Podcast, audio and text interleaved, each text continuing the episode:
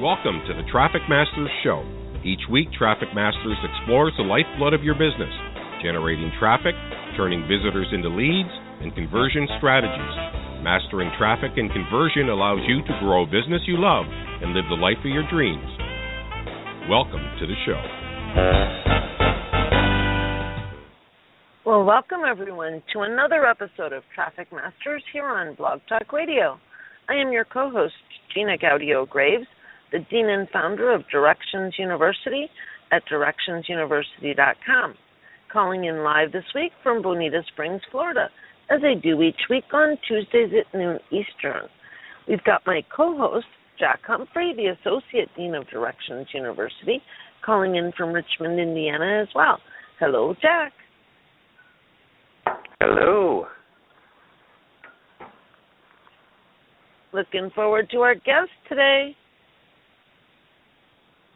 Yes, Dan Thies. How's uh here? Can we hear him? I believe you can hear me. Hello, Dan. There he is. How are you? Jack, I'll let you do a proper introduction. Somebody has been doing this longer than me. It's getting harder and harder to find people like you. yeah, I'll I give uh, Dan a real quick to, introduction. Uh, we'll get retire to a started. vote at some point. Yes. I haven't been to many of the meetings lately. Sorry. so, everybody, Dan Thies is an, a traffic expert from before Google, and he's been helping his clients and friends build their business online since Netscape was a startup. I remember that. I'm sad that I remember that. His books and courses have helped tens of thousands of people take control of their online marketing. And as a head of uh, Brain Trust Lab team, Marketing Brain Trust, or Let's get that URL just right. Marketersbraintrust.com. You can check him out there. And he is a um, uh, taking big company uh, tactics to small companies who are ready to grow. I kind of lost my place there, but we'll get more in, uh, uh, into what Dan's been up to and how he can share with us today. Dan, welcome so much to the show. Thank you, Jack. That was that was not my very best intro. Could you tell? That was smooth. I liked it. It's, it's nah, like you've been doing this forever. Nice. yeah, sometimes it feels like that. so, Dan, how are you? What, what, can you give people a little bit more background on Marketers Brain Trust, just to get started? Yeah, Marketers Brain Trust is uh, is a, a was originally a training company that uh, Leslie Rohde and I uh, founded in 2009. And uh, you know, at the time we were mostly talking about search, you know, talking about SEO, talking about pay per click, um, and um, and really just doing training. Um, since then, you know, uh, the world has gotten more complicated since 2009, and so uh, we've kind of had to had to grow with it, and we're still doing training, and that's kind of you know what I really want to do is I just want to work in the labs and do fun experiments, and then when we figure out cool stuff people can do, we can you know put training together to help them put it uh, put it to use. But a lot of folks just don't have the resources in house to you know to do the kind of stuff that you need to do now. I mean, even a even a basic uh, you know, Facebook campaign that we want to put in place for a business has a whole lot of moving parts. It's not as simple as I just need an ad in the mm-hmm. landing page anymore. You know. And yeah. so now we're doing we're doing more done for you services. Um, so sometimes that's uh, more coaching, and it's kind of like having a part time marketing assistant, and then uh, you know goes all the way on up to all kinds of full service stuff, which I never thought I'd be involved with, but um, that's why I have a good partner uh, or two that can uh, help us provide services without me having to be deep down in the weeds of operations every day. Yeah, it's a it's a very big need because uh, you know there there used to be a lot more DIY in internet marketing. You know the possibility of it.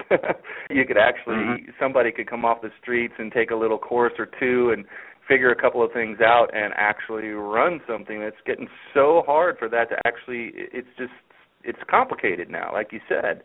And uh yeah we do service too. And i never thought i'd be in the service business at brick road media but i uh i'm i'm doing the same thing as you trying to isolate myself from the inner workings of it the day to day stuff because that would drive me nuts. Because it brings me closer to that you know that world of wow people really need help. They really need help and they uh, you know, trying to save people from their internet marketing problems and doing it for them is a is a big job in and of itself. Even that has gotten more difficult as it's gotten more difficult for everyone else. Is that your experience as well?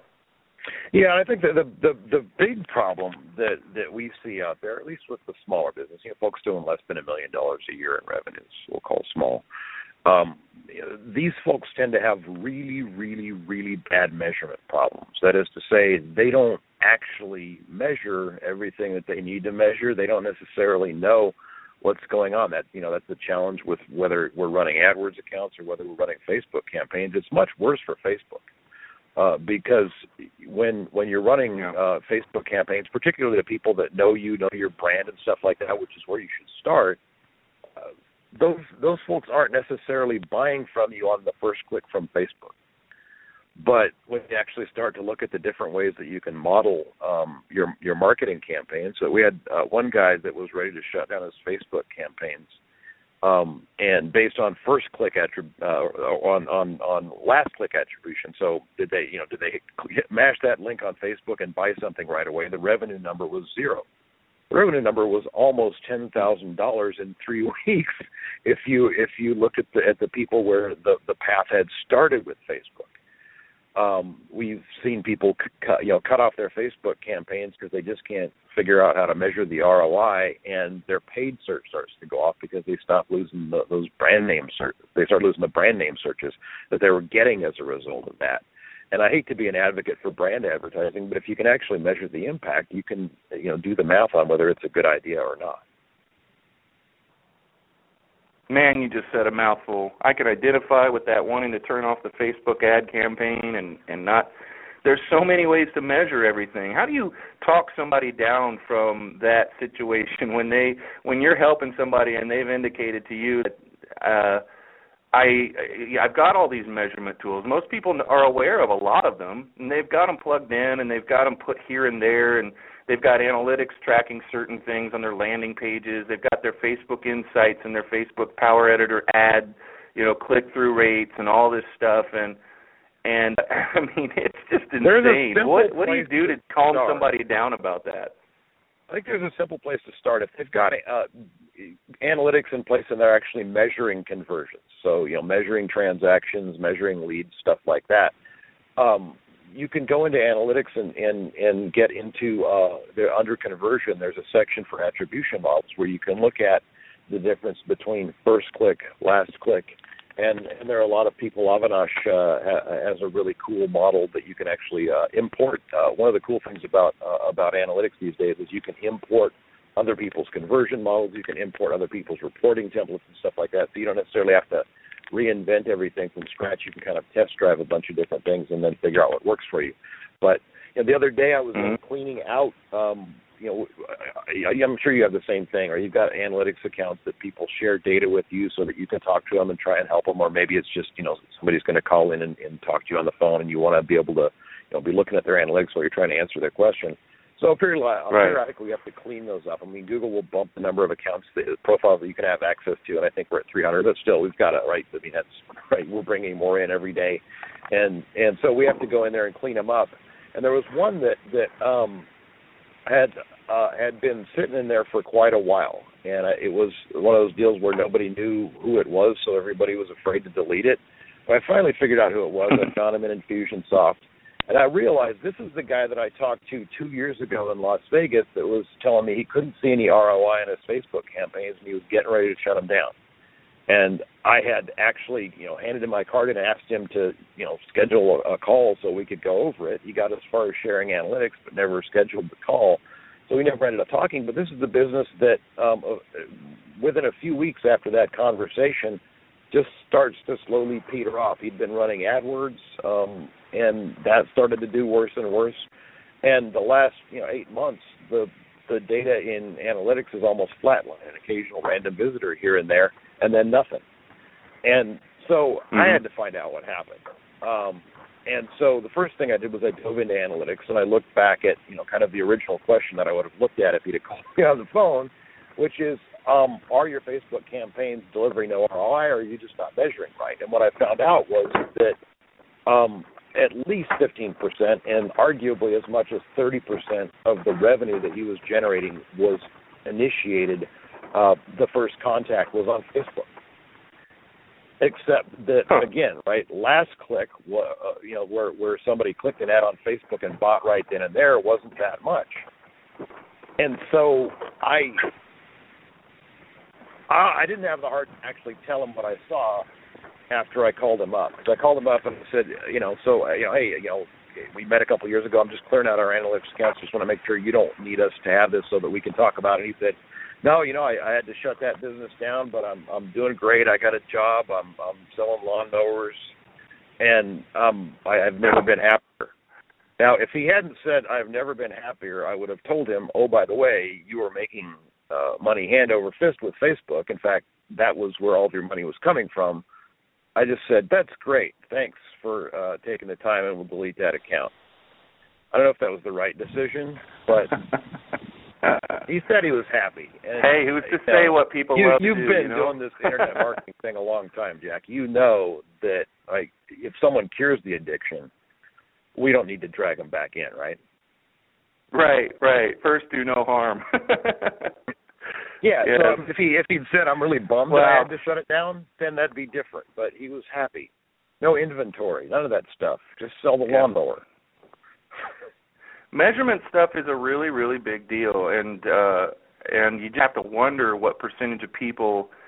Um, you know, we used to. uh I used to be a tracker, as you probably know, and I mm-hmm. uh hung out with people who were professional uh trackers, and one of them worked for the Forest Service uh, and um, in Death Valley, and a German tourist got lost, and they eventually found him. They called him to uh, my buddy to go and help with the search, and they eventually found him. He was dead, and uh, and around the campfire, we always talk about, you know, what what what could we have done different?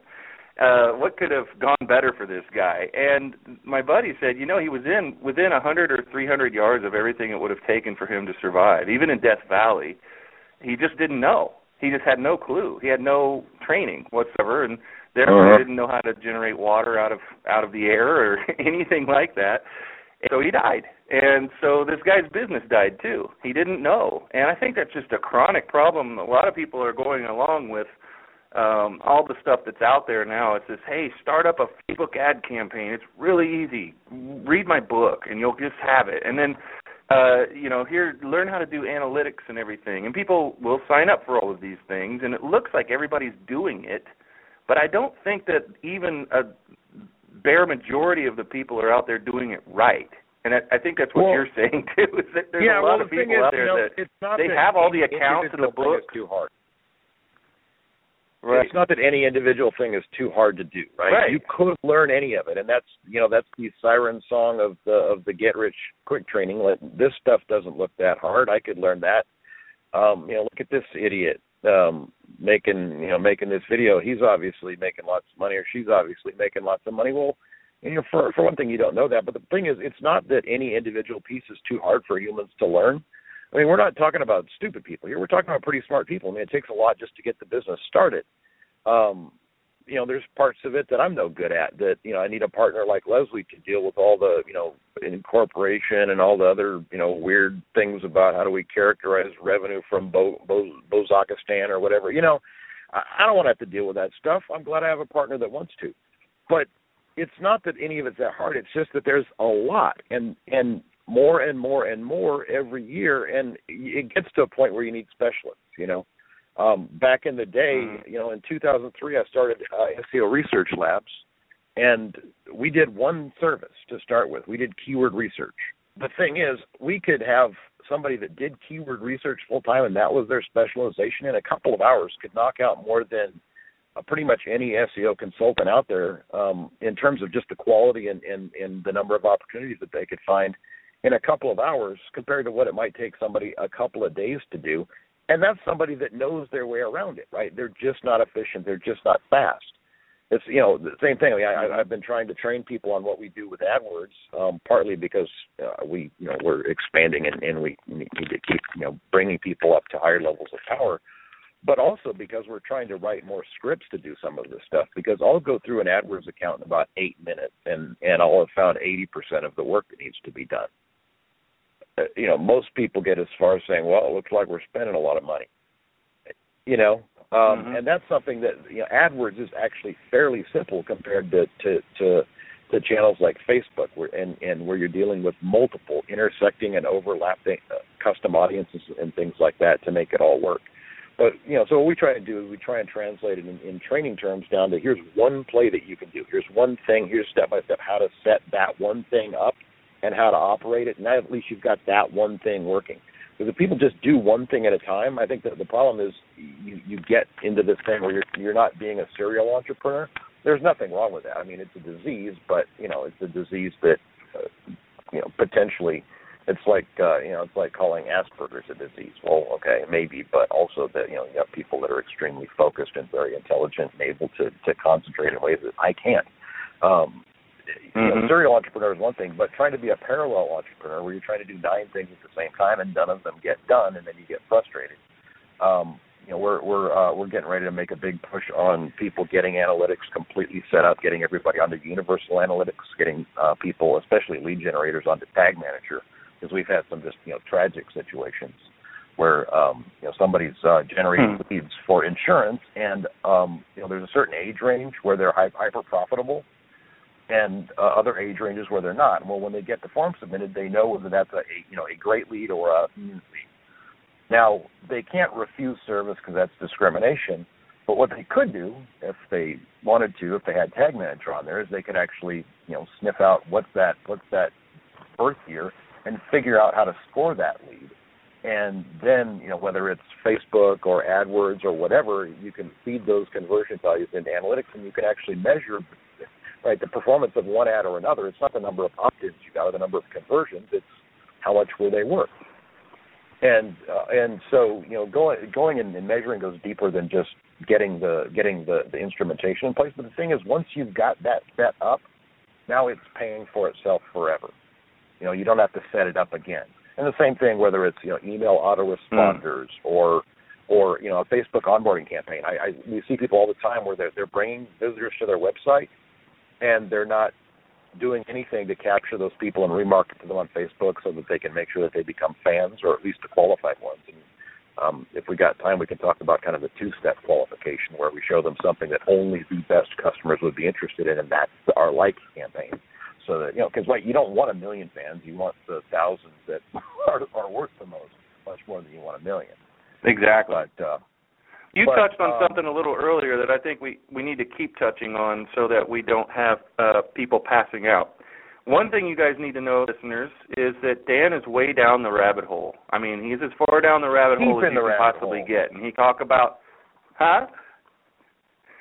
Deep in the rabbit hole. he he he dug. Actually, a lot of people uh, say that Dan dug the rabbit hole. He was he's the rabbit.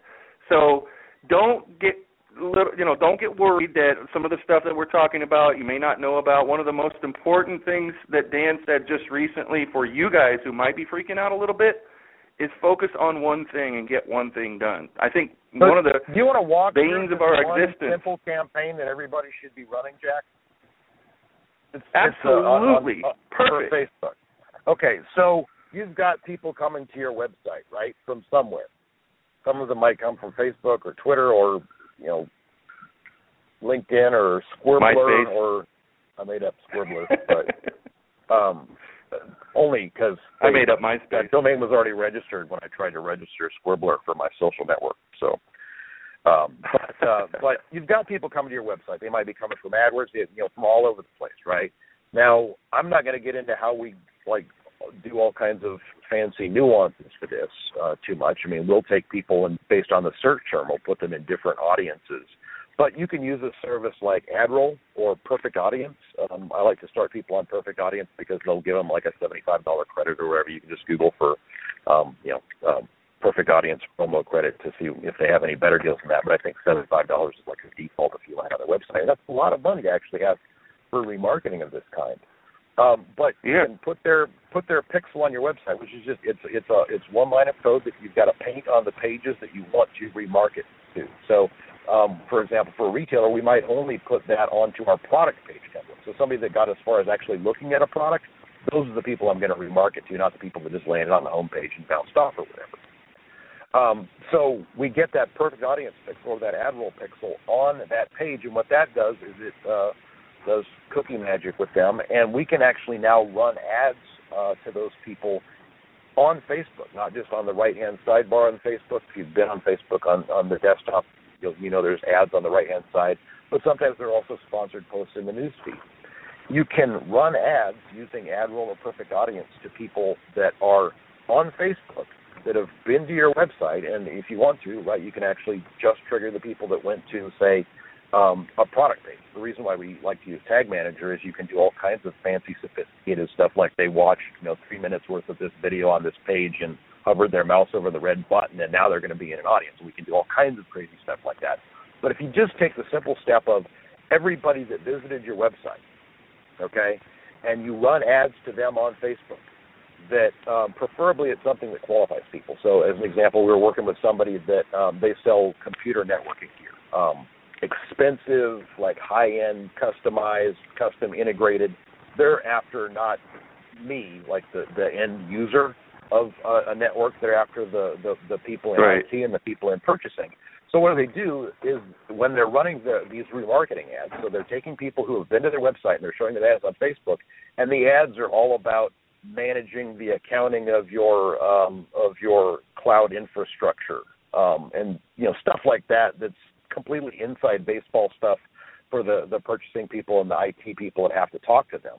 Okay, and those are the ones that are that are you know they're interested in the ad, they engage with it, they become fans of the page, and now we can advertise to highly qualified people as fans of the page on Facebook, and one you get your ad costs go down. Like the cost to reach people goes down and you it's much easier to get multiple impressions from your Facebook page if they're a fan, because uh, Facebook has this notion called affinity, and so the the, the more kind of uh, closely um, they line up with what you're doing, the easier it is for you to get them, and so we can run um, run campaigns off of that. But the simple thing, the plumbing to set up, is to get that that remarketing pixel on the pages where you'd want to remarket to people from, the people that are the most qualified, the most likely to come back and buy and then get get get that set up so that you can run ads into Facebook.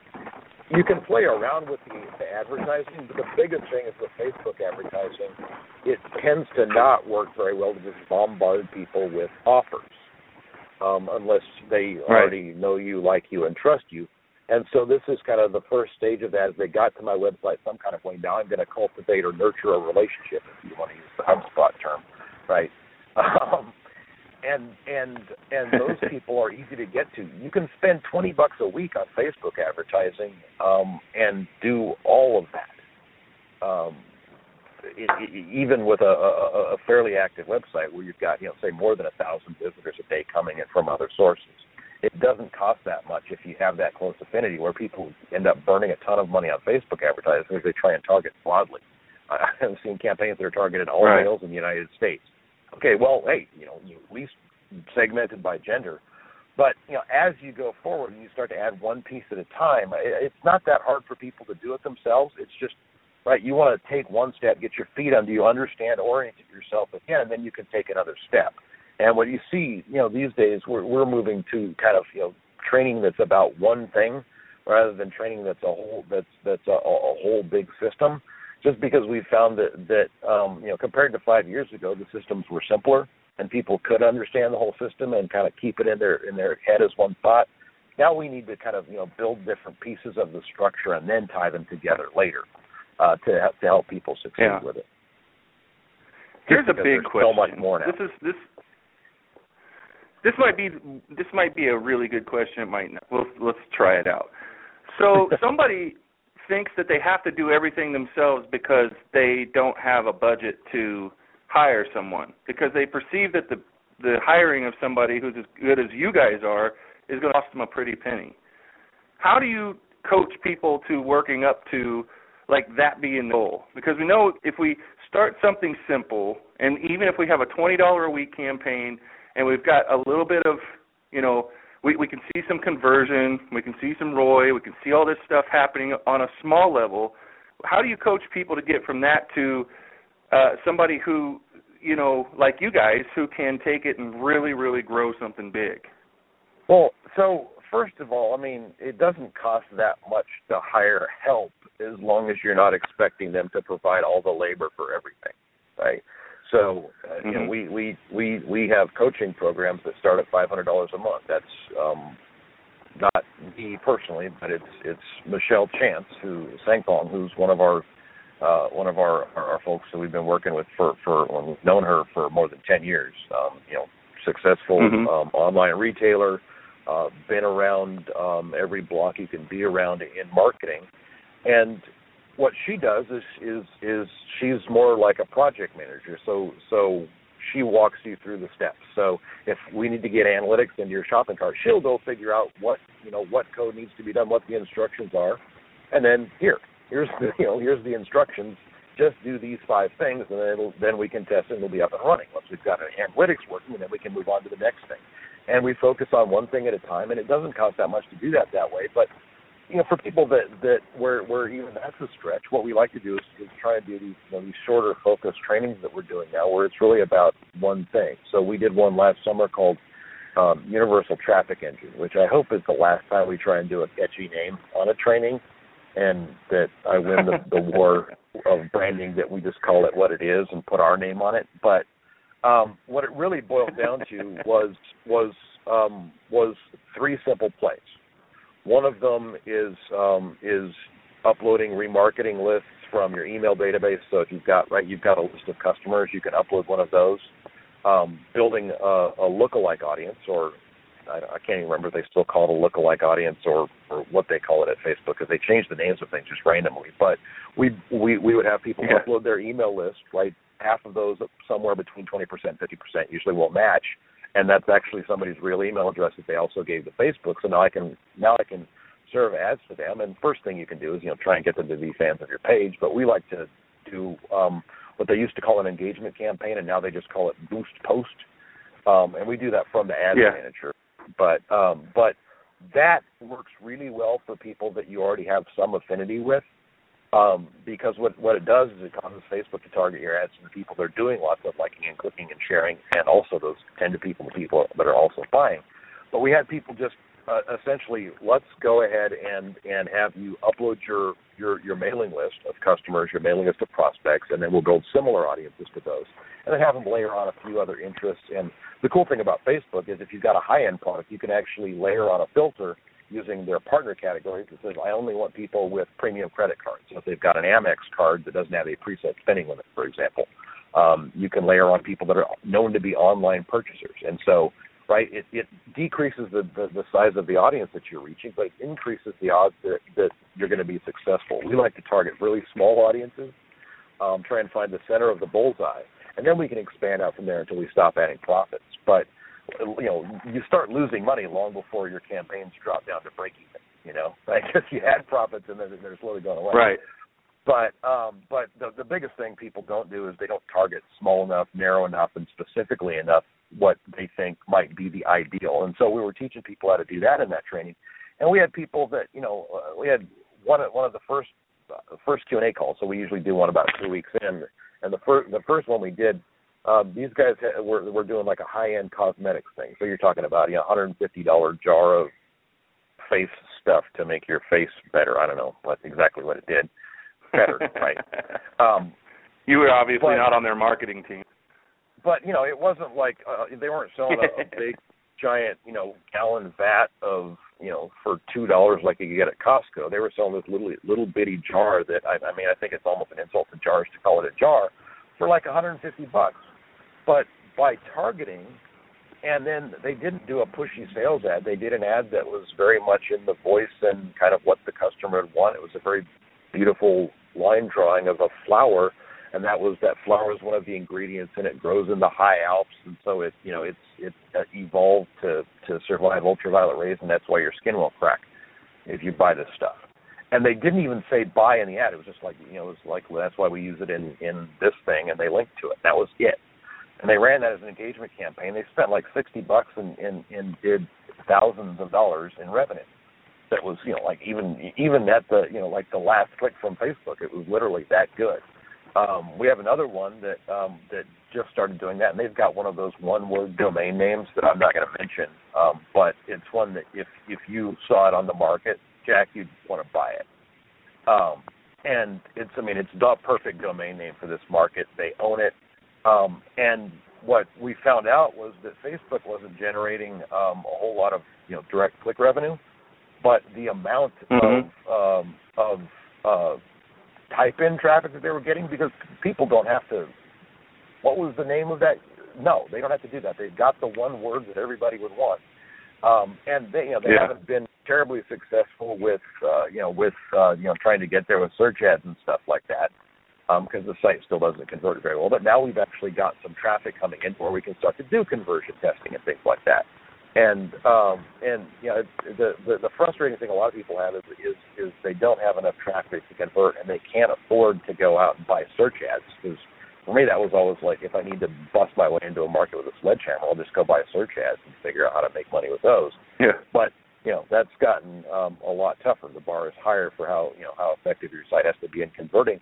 But Facebook is still a channel that you can get low cost traffic from, and you can get low cost traffic, uh, you know, um, from people who um, who know you already, who trust you already, or from people that they've shared with. One of the the crazy things about Facebook is if you don't do sales pitchy stuff, you do stuff that people would, you know, that's interesting, that you know, kind of mentions that you exist and sell stuff people share that. We see it, what we call the the the, the organic echo or the organic amplification. Um, the amplification it's often five times as much organic reach as your paid reach, and sometimes more than that. Uh, and then we see this organic echo that happens afterwards. So there's this echo effect of traffic that we, you know, it all shows up as direct in analytics. We don't know where it came from. But when you actually start to look at what you're getting out of Facebook advertising, if you target people right and give them something that they're actually that they wouldn't be embarrassed to share, right? You don't want to share your sales pitch, okay? But um, but you know, come up with a good story. A contest works really well. Um, I've been watching this contest for um, it's called the Little Stopper, and there's a big stopper. It's some kind of photography thing that lets you f stop. I don't even know what that is for because I, I I gave up on photography like a hundred years ago. But um, but they're giving away three of them, and all you have to do is like and share and comment, on the post, and I don't even know what Facebook's rules say about that. The thing is going crazy. I, I, I got nine friends that have shared that. I didn't even know I had that many friends that were photographers. The thing is, nobody but a photographer would be interested in sharing that. And so what do they get is they get a bunch yeah. of highly, highly qualified fans that are the perfect people for their market. And I'd be willing to bet that all of the, all of the exposure and everything I've been seeing, they may have spent a hundred bucks on that campaign tops to to to, to get wow. just all over the place. And clearly they were doing a good job of targeting photographers to start with, but who did they target? The people that already knew their product, the people that already liked them. Who are they sharing it with? Their friends that are into photography to let them know, hey, you can get this cool thing too. And uh, you know, I, I think I think people uh, just give up uh, way too early. Um, and a, lar- a large part of that, like I said, is is they're just not measuring the impact. You're not you're not seeing how much it is. I mean, I, I, I got I got 43 clicks on this thing. Okay, well, when you go and look at the report in Facebook and you see that that that I also got 400 clicks from organic shares, that 43 clicks is not even an important part of the math anymore, right? The 400 is a bigger number. Right. And so, um, so you know, it's it's. But the 43 it's led to the 400, thing. right? exactly it's you know 400 organic and, and 40 paid. Uh, you know, I couldn't have gotten the 400 organic without the 40 paid. But um, you know, uh, does the 40 paid excite me? No. It's it's the I know the campaign was effective because it got shared a lot. Right. So effectively, I mean, whatever you paid for the 40, you you now average that out over the 440, and it's a better yeah, campaign, right? Yeah, I mean, and and we we see stuff like that all the time where you can multiply um, the value of of what you paid for by ten or twelve. You know, I, it it drives me crazy. It goes around. I mean, you're in these marketing groups, right? It, it, a week doesn't go by without somebody, you know, posting some stupid clickbait article about, you know, Facebook is forcing you to buy fans. They're not. Um, you should be getting the fans that you already had connected to your Facebook page, right? And two, then you know once once once I buy these fans, I think I own them, and so Facebook should show everything I post to them for free. Well, you know, Mark Cuban was kind of famously whining about this uh, a while back, right? But if you actually looked at what the Dallas Mavericks Facebook page, they were posting like 40 times a day. Well, how the heck do you expect your like you're going to be the only thing in anybody's news feed just because they happen to push like on your page one time? They're not that big of right? If they were, they would just yeah. spend all their time on your page. For the other normal nobody's people, that big of a Mavericks fan.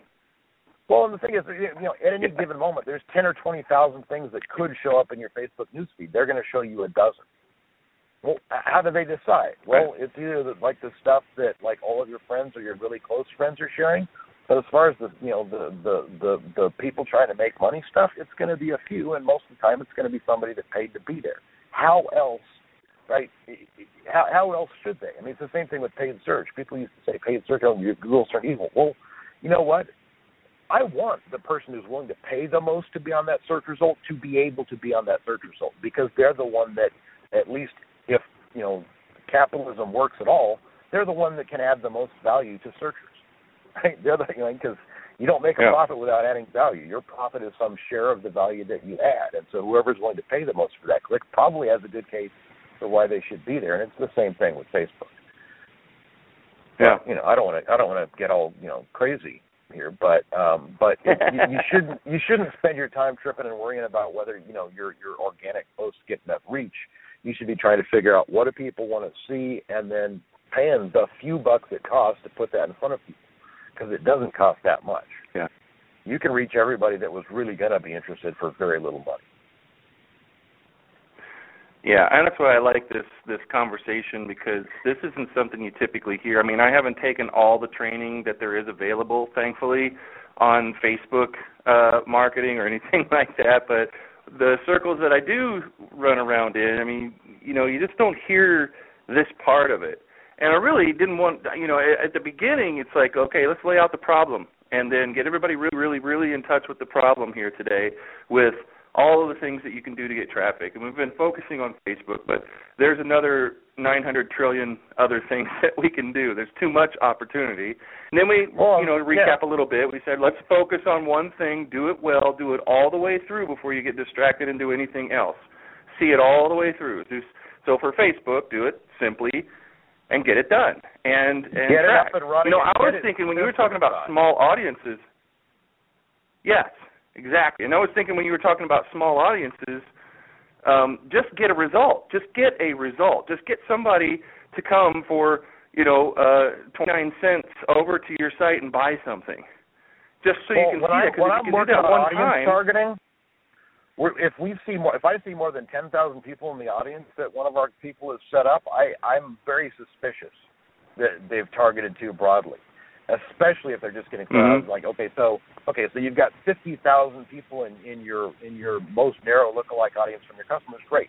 Let's add premium credit cards or online purchases or, or something like let's increase the odds and decrease the number, and then let's make sure that all you know six or seven thousand people that were that were that that were after get to see um, multiple impressions of the ad. That's the other thing. Is impressions matter um, more than reach frequency is more important than than than reach.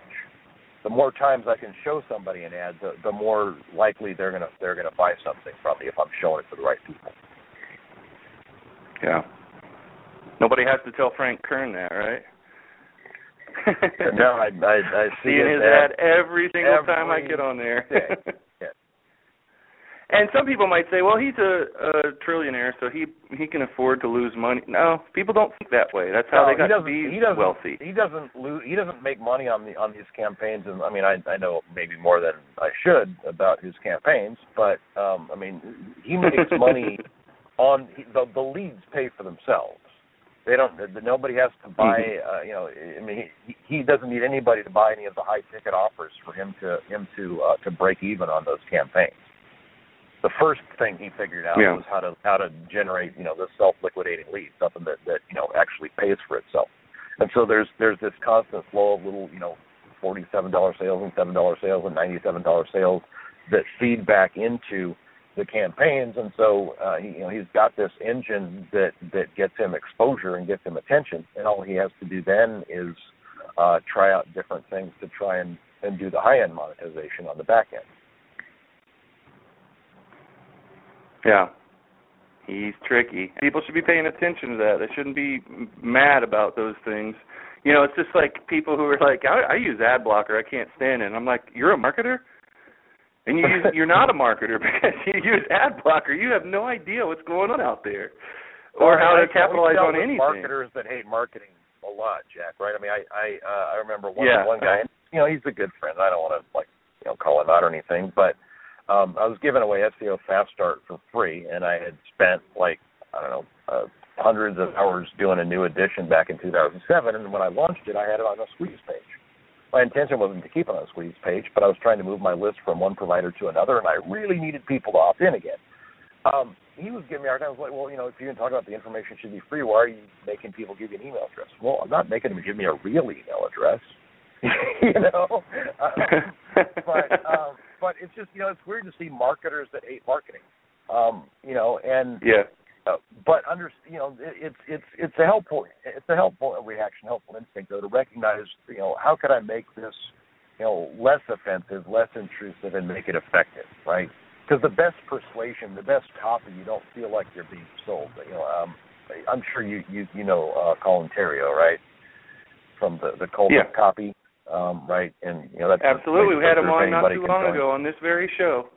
And you know the stuff, the, the kind of stuff that Colin does. He's got this thing, you know, the, the Viking Velociraptor formula, which is a really simple thing. Of just take one thing that that you you know you know your target audience has observed, validate how they feel about it, and then use that as a vantage point to introduce your idea. It's really simple. You can write a, a five sentence Facebook post that, that gets people much more motivated and interested. And um, you can also do things with Facebook, like you can run campaigns to change people's moods, right? Remember that Facebook experiment that everybody was all mad about last year? Uh, yeah. But we do that all the time. We'll we'll we'll we'll run a campaign of like you know four or five different news stories about people that that um, that you know maybe had some big success with AdWords advertising, right? Well, then we start offering training and and AdWords services after that. But what we did was we warmed up the audience to the idea that AdWords might make people money, and then we came in and started trying to sell it rather than trying to come in cold and start selling it. So you know, just like you see with these internet marketing launches, which we're seeing less and less of, kind of the four video launch, the Jeff Walker formula, which yeah. I think is good. Is you know, like just especially the big public, you know, uh, email promo. It's like that's not in anybody's interest, I don't think. But but you you, yeah. you can do the same thing, right? You can you can and you don't even have to create the content, right? You can share um, you know this news story from that site, that story from that site, that article from that site that puts people you know kind of um, moves people into into uh, a particular mind frame before you start start making an offer. And so you can almost do a launch with other people's content. We do that stuff with YouTube videos all the time. We find something cool on YouTube. We figure how could we you know, how can I share this and make it make it you know bridge it over to sell sell one of my training parts or something like that. And I didn't have to do the original launch. Give an example. What's a what's an example of that?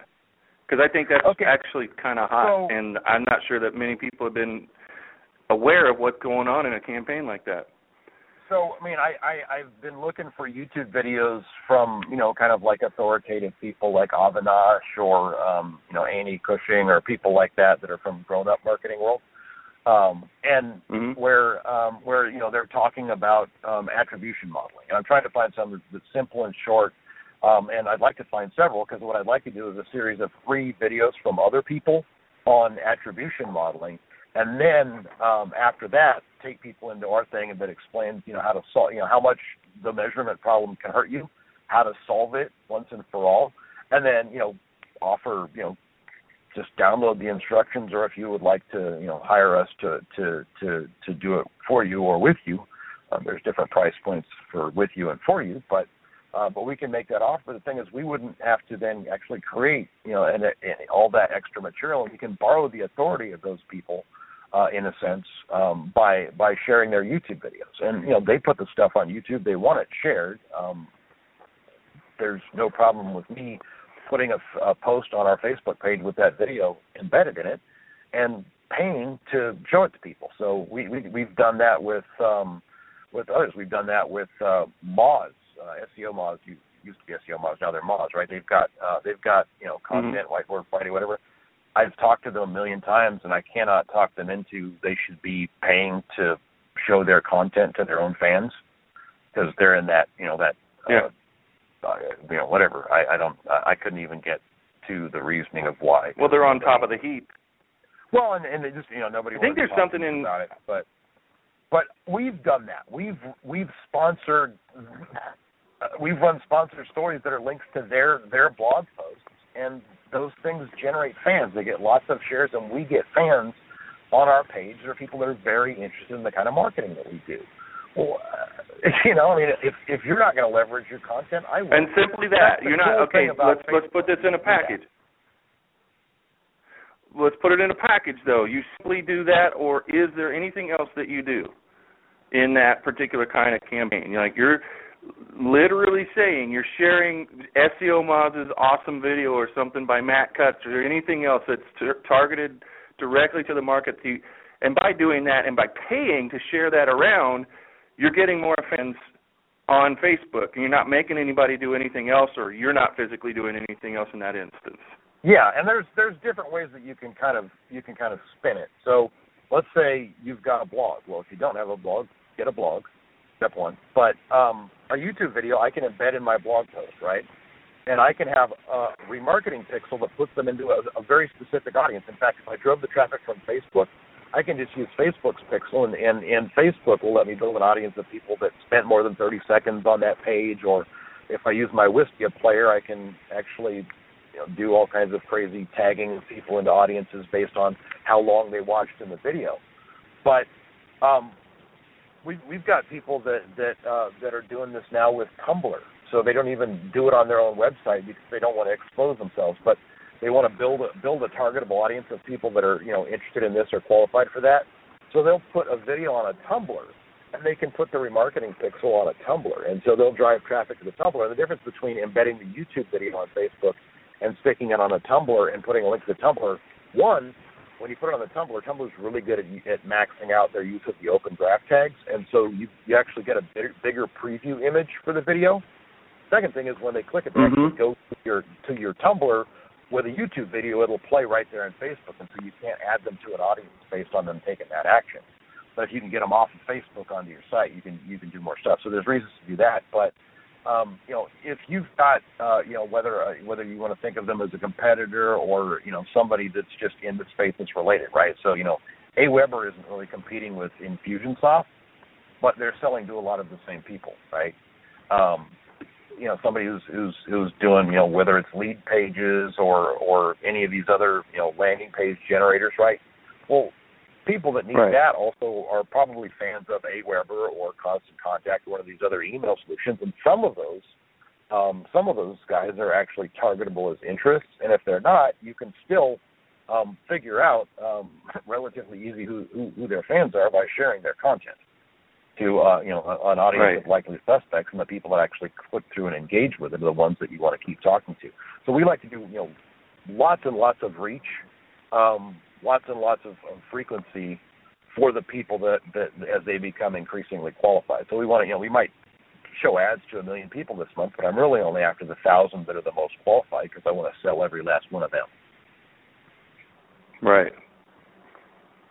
But it doesn't cost man to reach. I mean, because you know you, you're talking about you know CPM values of you know a dollar fifty cents sometimes with with Facebook, depending on the type of campaign you run, where you reach ridiculous numbers of people, and you get that organic amplification, and you know it, it it costs almost nothing to get in front of people. The thing is, you're not getting in front of people that are hot to buy like you were with search ads, but um, you don't have to keep talking to all of them. You just talk to the ones that that, that took that took action. You know, so we we like to call it qualifying content. So we put up a news story that you know you wouldn't click a news story about you know how to cut your um, you know IT um, database costs in half by moving to the cloud, right? Uh, okay, uh, yeah, my database came yeah. with my Rackspace account that's got unlimited domains yeah. on it. I I don't I don't worry about my cloud database costs, but if I'm trying to sell to people that do, I want to go to the people that clicked that ad. The people that didn't click that that to that to read that story, it can be entirely editorial. It doesn't even have to be advertorial because all you're trying to do is get get uh, get the ability to target them with advertising later on. You do the same thing with Outbrain. You know, that's a you know all these you know native advertising they call it, which is weird and stupid, but um, I don't know what native means there, but like you know related story spam on CNN and wherever.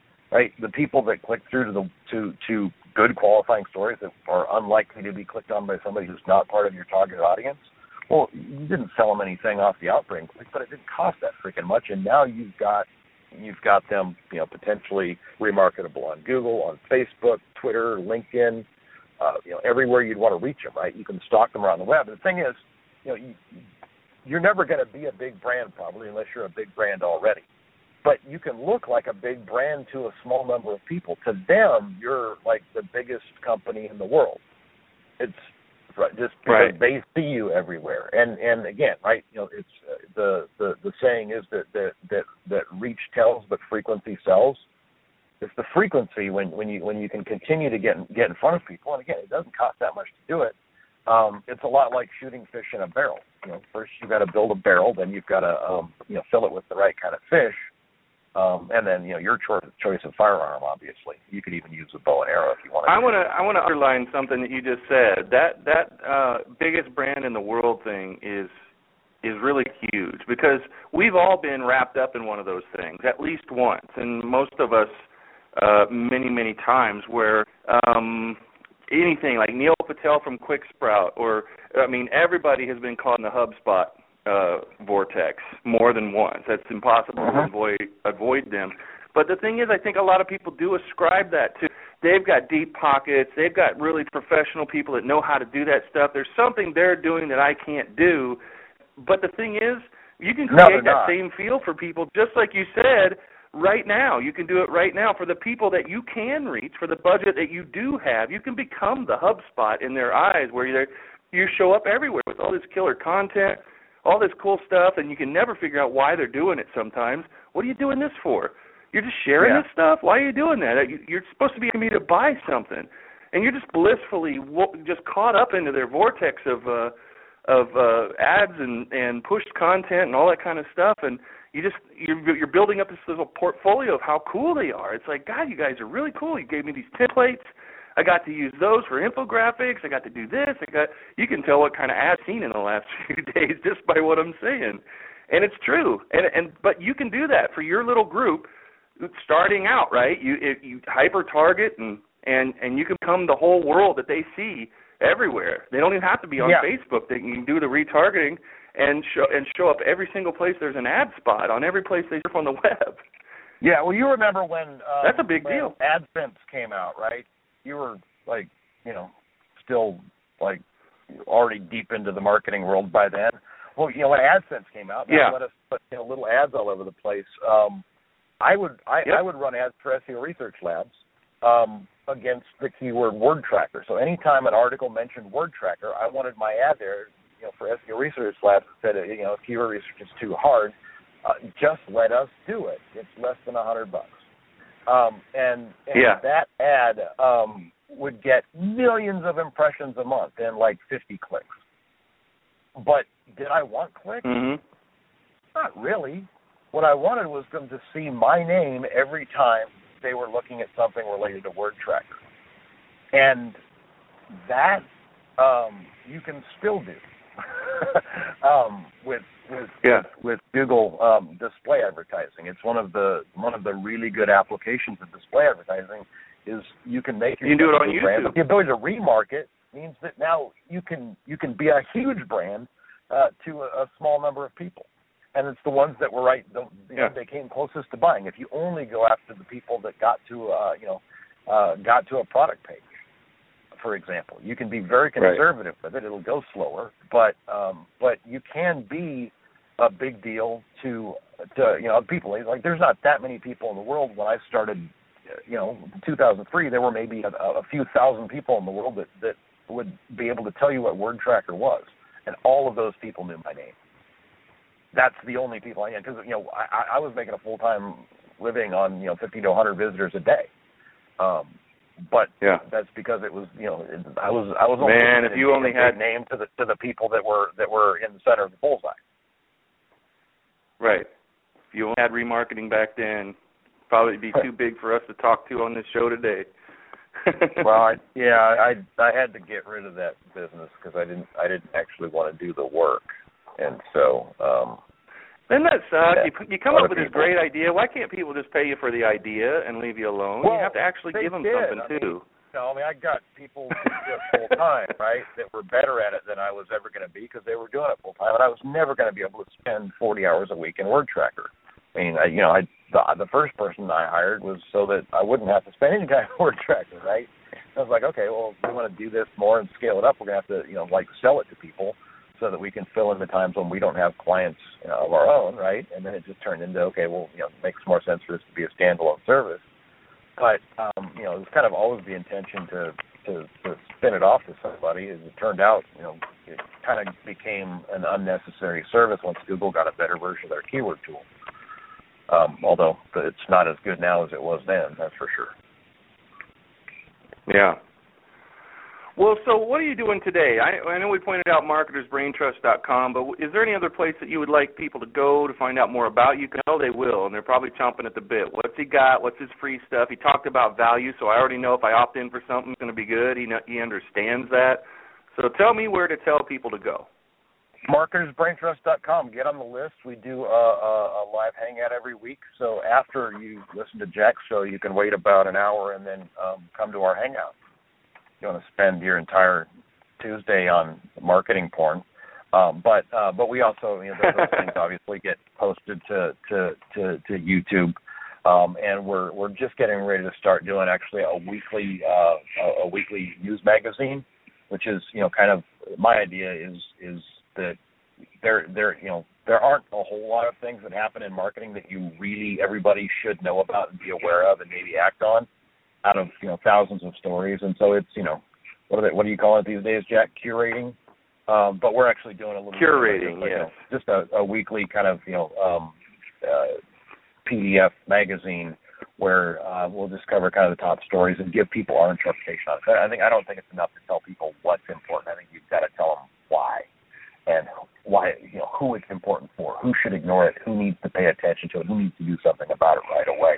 Oh, yeah, and and so so we're working on doing that. So that's kind of that's something we'll cover as a as you know part of that is a new summary at the start of our hangout, and then but then every week we'll we'll be shipping that that thing out for free. I'm really excited about it. It's been it's been months um, of you know getting the all of the the processes. We got to have somebody that does the research every week, and then an editor. And doing real real company stuff is tough.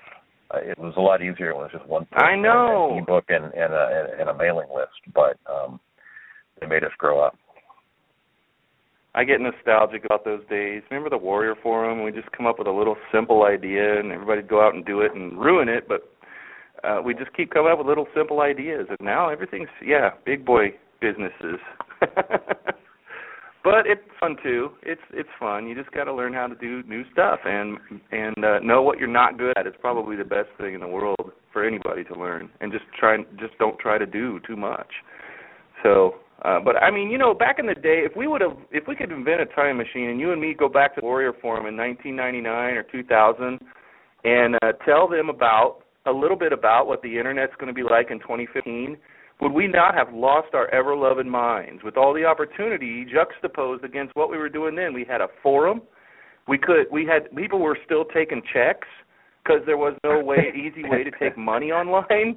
I mean, like we would have lost our minds, and we would have thought that it was going to be this great valhalla of, of of marketing opportunity. And what we've actually found out is our cautionary tale is it's just as bad to have too much opportunity, to have too many things that you can do to bring in new business, to grow your business, as it was to not have as many things as we do now. Like we only had one thing. What we had going for us back then is we had to focus. There was only like three things you could do to make money right back then and grow your business and here now there's it's multiplied by a thousand and uh Yeah. people are having the same trouble and those of us who have been through both of those eras it's like wow they're having the same trouble they did back when we didn't have anything that they could really demarket everything was hard and it was just Yeah. go on the warrior forum and go out to aol and you know, and, and now we're having Yeah. the same kind of conversation with new clients. They're like, "Oh my God, I can't, I can't get anything done." I'm like, "Really? Because you're swimming in an ocean of opportunity. What's wrong?"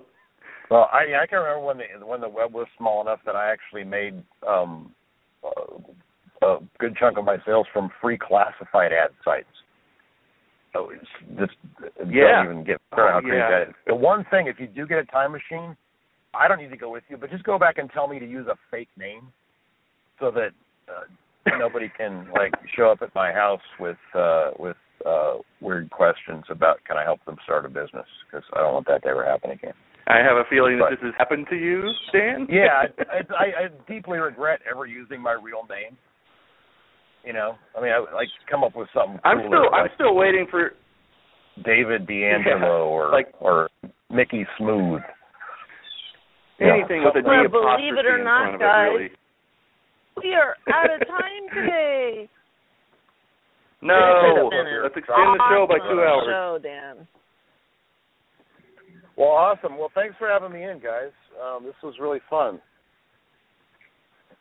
Well, everybody check No, out I- marketersbraintrust.com and get on Dan's list. It's very, very important that you do so. I think you've figured that out by now. So thanks, everybody, for listening. Dan, thanks so much for being here. Thanks, Jack. We'll talk again soon. Thanks, Dan.